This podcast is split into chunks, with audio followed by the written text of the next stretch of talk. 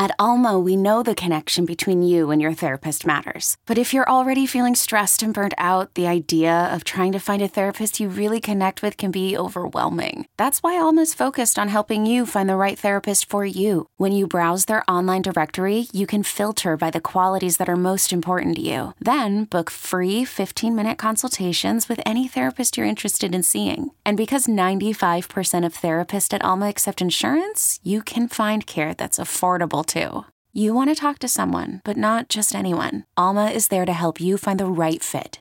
Visit helloalma.com slash therapy30 to schedule a free consultation today. That's helloalma.com slash therapy30.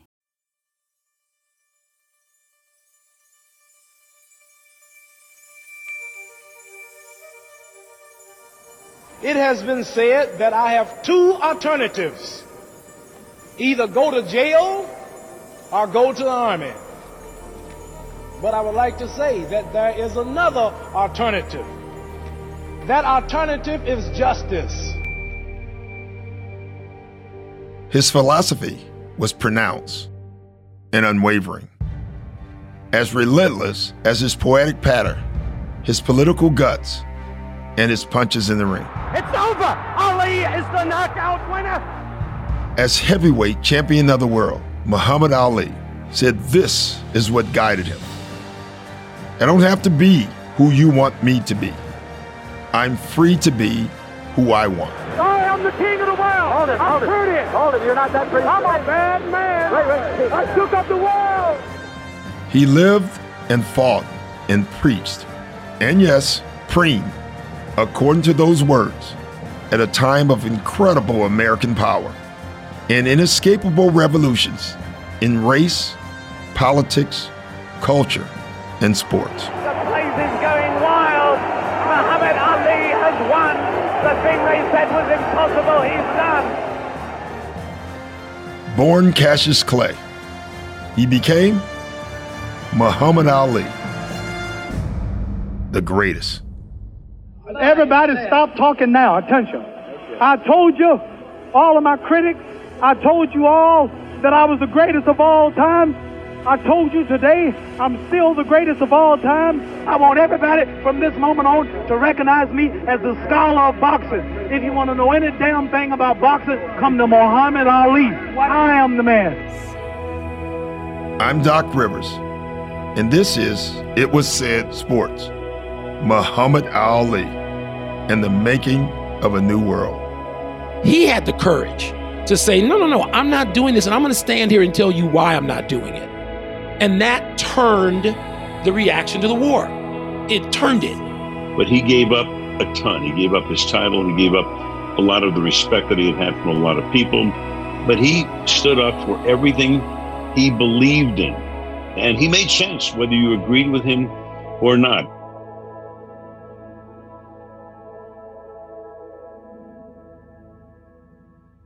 What can be said about my first guest that has not been said before? He was once described as the world's most famous man, and indeed it's difficult to think of even a contender. Ladies and gentlemen, Muhammad Ali. He was in his time perhaps the most famous man on earth. When Ali died in 2016, the New York Times called him the most charismatic and controversial sports figure of the 20th century. Heavyweight champion, Clay has won! Clay has won! Something has happened in Liston's corner, they're not going on, and Cassius Clay has won after six rounds! master performance artist, That's the way I like it. That makes me rumble. Don't we rumble? Float like a butterfly and sting like a bee. Ah! member of the Nation of Islam. Assalamu alaikum to all the Muslims. Thanks to Almighty God Allah. I want all of you fans out there who believe in me, go to your local Muslim temple and learn more about the life-giving power from Allah through Elijah Muhammad that I've got. political protester, The one that was taking me for a ride and still taking my people for a ride is the white people. Tell me, champ, would you have been prepared to go into the army if it hadn't I've been, for the Vietnam War? Under no conditions do we take part in wars to take lives of other humans. Ali was all these things and more. He contained multitudes and he attracted multitudes. In his life and career, we can find important inflection points in the life of the nation. At the end of his career and then beyond, he may have been the most famous person in the world. No matter where Muhammad Ali went, people knew him, and most people loved him. This is Al Michaels, award winning and decades long sports broadcaster, who remembers the way culture intersected with sports, especially surrounding Muhammad Ali's career. I mean, that's an amazing thing for a boxer, for anybody to have accomplished. I'll just say this he had this unbelievable way of connecting with people. The creation of the nexus between celebrity and sports. We have to whoop Joe Frazier because Joe Frazier is too ugly to be the world The mainstreaming of unsettling debates about race and politics. And I always ask my mother, I said, Mother, how come is everything white? I said, why is Jesus white with blonde hair and blue eyes? Even the angels. I said, Mother, when we die, do we go to heaven? She said, naturally we go to heaven. I said, well, what happened to all the black angels when they took the pictures? The internationalization of commerce and culture. They came from far and wide, tens of thousands of people honoring the life of Muhammad Ali today in Louisville, Kentucky. In his book, King of the World, the journalist David Remnick wrote of Ali as a gangly kid from Louisville who managed to become one of the most electric of American characters, a motor of his age, and a reflection of it. As Cassius Clay, he entered the world of professional boxing at a time when expectations was that a black fighter would behave himself with absolute deference to white sensibility, that he would play the noble and grateful warrior in a world of Southern Jim Crow and Northern hypocrisy. As an athlete, he was supposed to remain aloof from the racial and political upheaval going on around him. The student sit ins in Nashville in 1960, the Freedom Rides, the March on Washington, and the student protests in Albany, Georgia, and at Ole Miss. Clay not only responded to the upheaval, he responded in a way that outraged everyone, from white racists to the leaders of the National Association for the Advancement of Colored People. He changed his religion and his name. He declared himself free of every mode and expectation. Cassius Clay became Muhammad Ali. The personality, the daring, the fact that to us, most of white America was suspicious of Cassius Clay. And so you had all these elements and all these layers. When you consider all of it, and you have to, to me, all of it made him the greatest. Here's legendary sports journalist and commentator Michael Wilbon reflecting on Muhammad Ali's impact. Growing up where I grew up, we would see Muhammad Ali in the neighborhood in places you would never see someone of that kind of world fame today. My mother and brother and I were walking through Sears on 79th Street on the south side, and Muhammad Ali is just walking through the store. Like, you know, we're in there to buy a Kenmore washer and dryer, and there's Muhammad Ali. And he picked up my brother. My brother then takes both fists and starts hitting Muhammad Ali in the face while the champ is holding him. And my mother screams out, Oh no. And Ali, of course, loved it. I mean, my brother was three. And my mother called him Cassius. And this is right about the time of the name change. And we walked away, and he was fine with it. But we walked away, and she said, I can't remember his new name. And I screamed out, Muhammad Ali, Mom, Muhammad Ali. He was the biggest person in our lives. We became of age with it, and it, you know what? We found out it didn't destroy our lives to have people speak up and speak out. You know, I loved all the drama he created and was willing to back up with his fists and his feet and his guile and his intellect. I loved it. I miss it. And there's no argument about the GOAT in his case. There's no debate about it. There's no discussion. Ali was the son of the black middle class in Louisville. He was named for the abolitionist Cassius Clay, a white Kentuckian who had been converted to the anti slavery cause by William Lloyd Garrison. Ali's father, Cassius Sr., was intrigued by the teachings of the black separatist Marcus Garvey. This is Cassius Marcellus Clay. He's young, he's handsome. They know it. He's a poet, a prophet, And many people believe he'll be the next heavyweight champion of the world. Young Clay won a gold medal at the Rome Olympics in 1960 and then defeated Sonny Liston in 1964 to become the world heavyweight champion. Well, if you want to lose your money, then bet on Sonny. I'm too fast. Champion from I'm the the crib. king. King of Born the the crib. champ. Born the champ from the crib. Ah! Here's Michael Wilbon again. We listened to the fights live on the radio, and my dad literally said to my mom, turned to her and said, Sonny Liston could kill him. I mean, that was the thought that this fight was so lopsided that Muhammad Ali, Cassius Clay was somehow going to get hurt. But it was beating Sonny Liston. It was the predictions and the flair and the the drama of his personality, the likes of which we had never seen in a legit sport. Initially conventional, at least in public, Clay had defended America in Cold War era comments at the Olympics. But as the tumultuous 1960s wore on, he became more outspoken, more revolutionary, more Ali.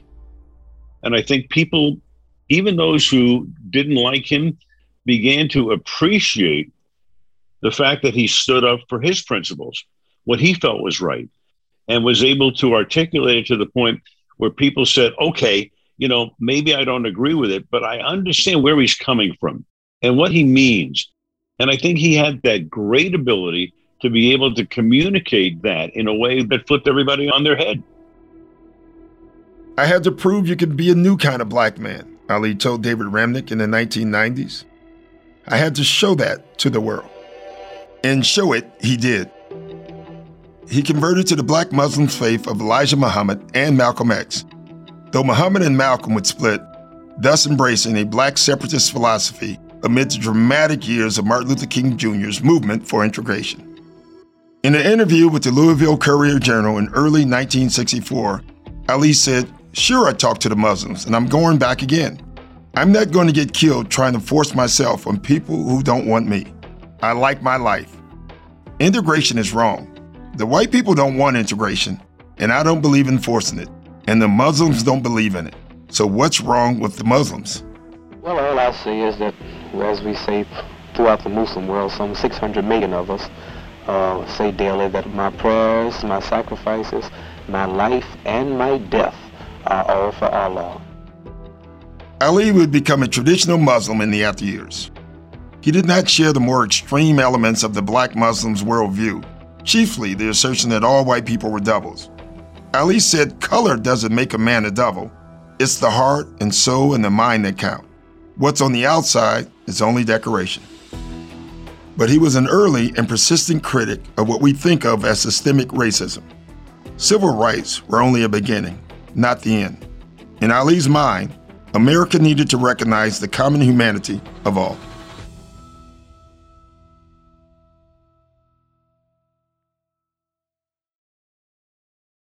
When you need mealtime inspiration, it's worth shopping Kroger, where you'll find over 30,000 mouthwatering choices that excite your inner foodie. And no matter what tasty choice you make, you'll enjoy our everyday low prices, plus extra ways to save, like digital coupons worth over $600 each week. You can also save up to $1 off per gallon at the pump with fuel points. More savings and more inspiring flavors make shopping Kroger worth it every time. Kroger, fresh for everyone. Fuel restrictions apply.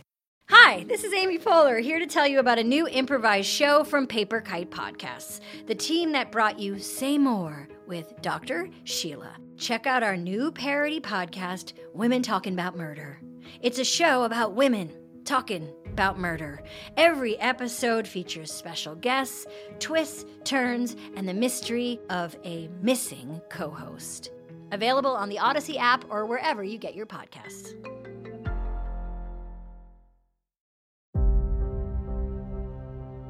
Not long after he changed his name in the mid 60s, his philosophy came into vivid conflict with the prevailing politics of the time. The issue wasn't about the ring, it was about war. The crisis came on Thursday, February 17, 1966, when he heard that his draft board had classified him as eligible to serve in the military as a war in Vietnam escalated. Man, I ain't got no quarrel with them Viet Cong, he told reporters, and his words quickly became legendary. Houston, Texas, 8 o'clock Friday morning. enter Clay with bodyguard. The statement said that Clay would have been untrue to his religion if he'd accepted the draft. It was so powerful to me, somebody like me who could see Ali in front of his face when I was a kid. He was bold enough. He had the guts. We overuse the word courage now. He had the courage to say, no, no, no, I'm not doing this. And I'm going to stand here and tell you why I'm not doing it. And that turned the reaction to the war. It turned it. Just over a year later, Ali explicitly refused to serve. He asked for classification as a conscientious objector, but was denied. Convicted of avoiding the draft, Ali paid a steep price, losing his boxing titles and serving a long exile from the ring. Three years suspension. He was sentenced to five years in jail. And of course, that was overturned, but the three year suspension held. He was 25 years old. He was in the prime of his fighting life. But that stance against the war, that led a lot of people to say, yeah, yeah, that's how I feel. Maybe I feel that way for different reasons. Maybe I'm not of African descent and I don't have that particular element to it, but I'm against this and I'm with this guy that I might have hated last week. I might have rooted for him to lose every fight going back to the Olympics in 1960, but I'm with him now. And that turned it, and his guts, his sheer guts, made him the greatest. All of that goes into it for me. The public stance against Vietnam is no small part of it. When a man's guilty, you just don't say you guilty. You hold court, and then you find him guilty and prove it, and the public and the jury is satisfied, and then you say he's guilty, then you condemn him. You just don't tell a man he murdered somebody without giving him a chance to explain or without uh, letting the world see why you're condemning him. So if I'm going to be condemned, uh, if the world heavyweight championship is going to be taken from me, then show everybody why. You know, I don't know why, so I want to know why is it that you're doing it. And then when he refused to be inducted, he became as polarizing a figure as there was in the country. But he gave up a ton. He gave up his title. He gave up a lot of the respect that he had had from a lot of people. But he stood up for everything he believed in. And he made sense, whether you agreed with him or not. It wasn't until 1970 that he fought again. And in 1971, he took on Joe Frazier at Madison Square Garden. Undefeated in 31 bouts, scoring 25 knockouts, here is Muhammad Ali. That same year, the U.S. Supreme Court intervened to grant his status as a CO, thus ratifying his principal, if costly, course. A black man, a Muslim, a conscientious objector to a hot war in Asia. Muhammad Ali pushed just about every button a man could push in American life. Polarizing and provocative, he kept his head and used his platform to articulate a vision of America as it was and America as it should be. He had the platform because of the great athlete that he was, the heavyweight champion of the world, and so facile of tongue. He was able to put words together in such a magnificent manner. I mean, think about the words of what he said float like a butterfly, sting like a bee. That's genius. So, in a way, he was a bit of a philosopher. It was fascinating you always wanted to hear what he had to say. So, you know, I look back, bottom line, uh, he's one of a kind. You'll never see another one. In the cultural clashes of the era, a time of Archie Bunker versus the age of Aquarius, of assassination and riots, of opportunity and upheaval, Ali was both a source of light and a lightning rod. He wasn't the first person to object to the war. There were marches, there were hundreds of thousands of people, I mean, millions. I mean, there, there, were people who draft Dodgers that carried with it such a negative connotation, people who went to Canada. I mean, so much of the most popular television show of the day, All in the Family, the lead character, Archie Bunker, raged against people who were draft dodgers and cowards, and people were afraid to stand up to that publicly, outwardly. And Ali wasn't. He should be judged as an athlete on his achievements in the ring, and judged as a man and as a citizen on his words and actions in the public square. He risked everything for his religious beliefs. He gave up money and glory to stand against the Vietnam War. The world was his ring, and he was the greatest. I'm experienced now, professional. Jaws been broke, been lost, knocked down a couple times. Bad. Been chopping trees. I done something new for this fight. I done wrestled with an alligator. That's right. I have wrestled with an alligator. I done tussled with a whale. I done handcuffed lightning, throw thunder in jail. That's bad.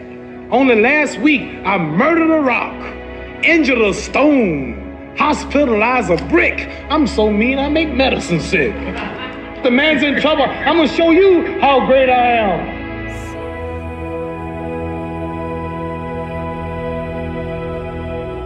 Next time on It Was Said Sports.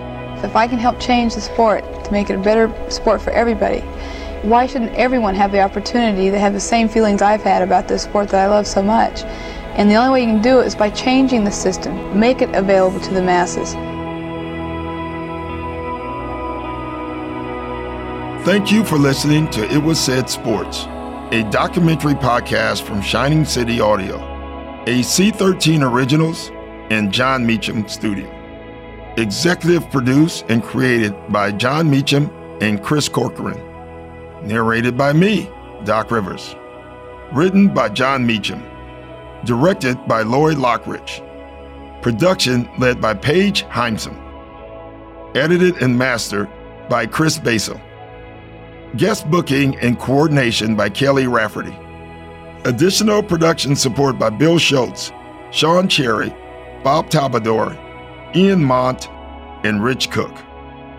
Creative consultation by Nikki Kovac and David Weisbord. Cover art and graphic designs by Kurt Courtney. Marketing and publicity by Brian Swarth, Moira Corin, Josephina Francis, Lauren Schwartz, and Hilary Schuff. Our theme song is I Can Almost See You by Hammock.